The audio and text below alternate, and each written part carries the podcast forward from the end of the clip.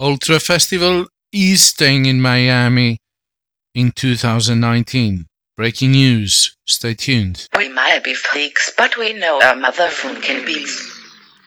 So, if you remember, since last year, there have been questions about whether Ultra Miami Festival will continue in its previous location, which, if I may remind you, was Bayfront Park in downtown Miami.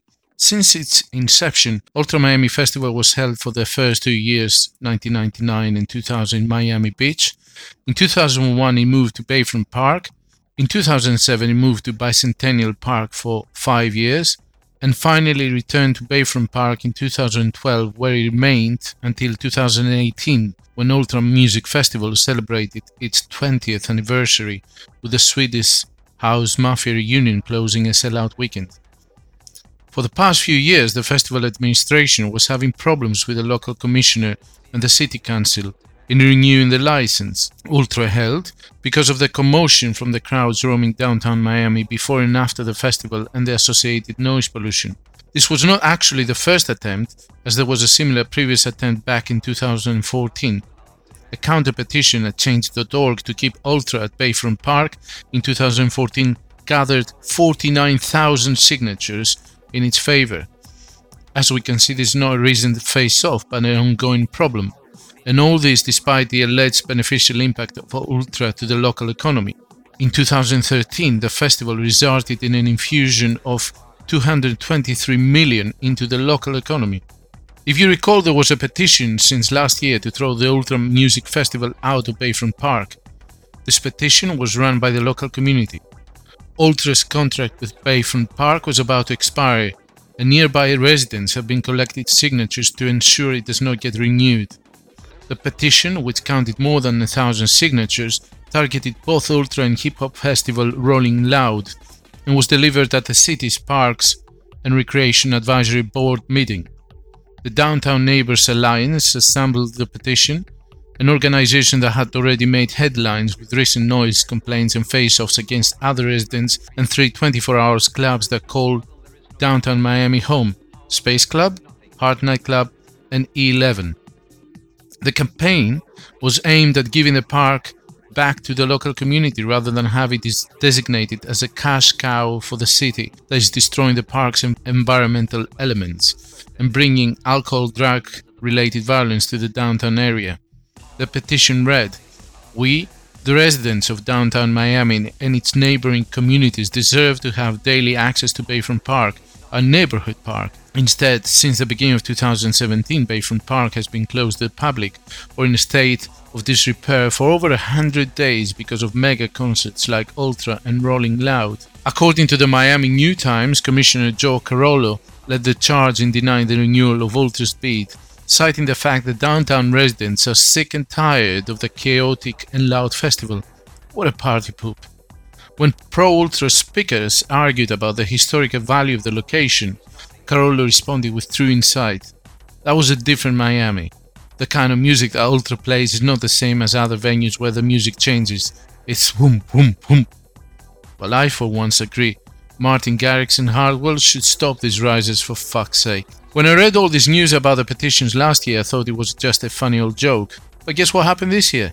The petition was upheld and Ultra Festival lost its license of holding the 2019 event in Bayfront Park. Following its eviction, it remained unclear as to where Ultra Music Festival planned to locate next. Even though tickets for the 2019 edition of the festival went on sale the day before the decision was reached.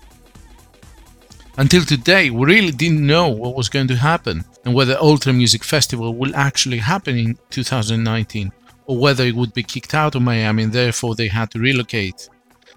I just received an email announcing the new location, which is going to be Virginia Key.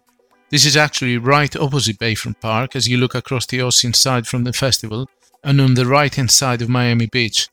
Virginia Key is a peninsula and there's a small road connecting that with downtown Miami.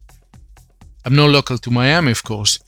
Yes, I'm in a wet and cold place called Great Britain and have not been to Virginia Key either despite attending the festival in the last four years. So I'll try to find out a bit more for you guys by reaching out to some friends I have there. But I thought I'd share this with you as soon as possible as these are definitely exciting news about the festival. Remember that up to today we did not know whether the festival will actually happen at all this year, or if it did, where would it take place? There were no announcements from the festival administration itself about it either, so anyone who had already purchased the ticket was in question. No wonder, therefore, we did not have the first phase lineup by now, as it used to happen every year. The new location, of course, raises a lot of questions. So, for example, the rise in popularity of the Ultra Miami Festival has been closely linked to the rise of YouTube and streaming.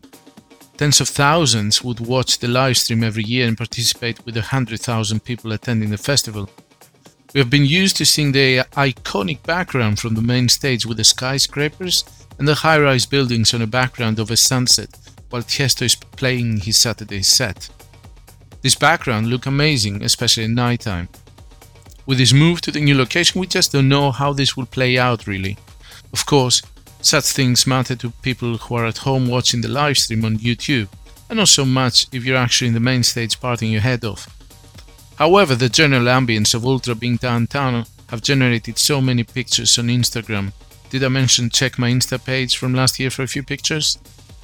Most important though, for the festival goers is the transport issue, this is something that came to my mind straight away once I saw the exact location.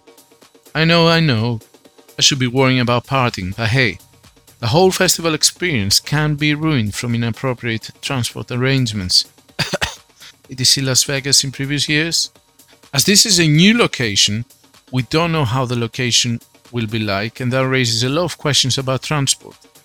If you look at the local map as seen on the YouTube video released by Ultra Miami, you can see that there's a narrow road connecting Virginia Key to the main city of downtown of Miami, but obviously that may prove inadequate with a hundred thousand people attending, getting in and getting out. In particular with exiting the festival, as getting in the festival can happen gradually throughout the day. However, exiting really happens within a span of 60 to 90 minutes maximum. What we also do not know is whether Ultra has gained a license to extend the hours of the festival to facilitate the exit of the festival attendees. As you know, up to last year, the festival would end at midnight on Friday and Saturday and 11 on Sunday. The only good thing about Ultra Miami Festival was its location and transport facilities in and out of the festival site, when compared, for example, to Tomorrowland or EDC Las Vegas. You could get to and from Bayfront Park really easy, both with private or public transport links. Transportation was even free at night time to facilitate getting everybody out of the festival site. But looking at the map, this is going to be hard. I just wonder whether perhaps this year I will give it a miss. This will not affect the locals, of course, and I'm sure it will sell out at the very end, but it may affect the international crowd as nobody knows what to expect and therefore may wish to avoid unpleasant surprises. At the end of the day, the Miami experience is really expensive, most probably the most expensive of the three big festivals, and one may want some reassurance that they will get the best memories ever for the buck. This is where the festival's administration should take charge and resolve any concerns as soon as possible, otherwise, the ticket sales may suffer. I'll try to contact a few people in Miami and get back to you with another podcast and a little bit more information about the location, but I thought I'd break the news as soon as possible and put it out there for you guys and girls and let you know that yes, Ultra Festival 2019 is happening at the end of the Winter Music Conference Week. The Winter Music Conference Week is taking place from the 25th to the 28th of March, as every year since 1985, getting everybody together who matters in order to network. Ultra Festival has been the epitome of this week and represents the closing part of that week. Ultra therefore is staying in Miami despite all the controversy and the questions, and its new location is Virginia Key.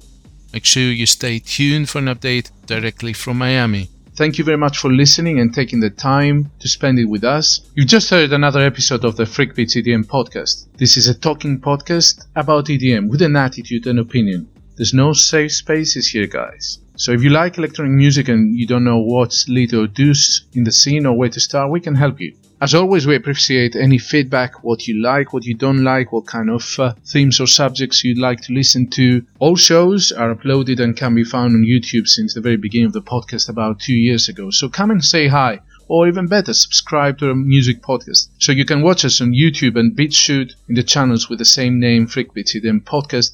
You can join our Facebook group for some discussion, follow our tweets as Freakbeats underscore cast. You can hear us on SoundCloud. You can mix us up on Mixcloud. You can feed your podcast hunger on iTunes and all other major podcast apps both on iOS and Android. You can read our blog on Tumblr or listen to our monthly Spotify playlist. So just follow me there as is underscore 23. I'm out of here.